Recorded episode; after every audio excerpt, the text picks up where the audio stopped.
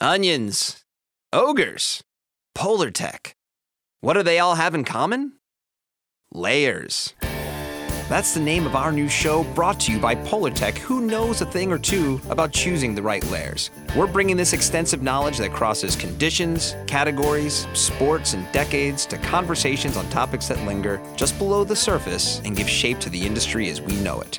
Season 1 will investigate the rise of dressing down, or more to the point, how we got to be so comfortable in our everyday clothing. If you wear your buckskin suit in the wrong way, that might signal your greenhorn status. The growing popularity of outdoor sports and apparel changed all that. It's just like pounding yourself in the head with a hammer. Something needs to be done. We now live in a world where you can wear yoga pants to a wedding. I'm not a big fan of the thumb hole or the like flip over cuff. So join me, Colin True, as we peel back the layers on important questions about our industry. Panza in Spanish is like an endearing term for tummy. So it's like saying tummy boys. You get what I'm saying?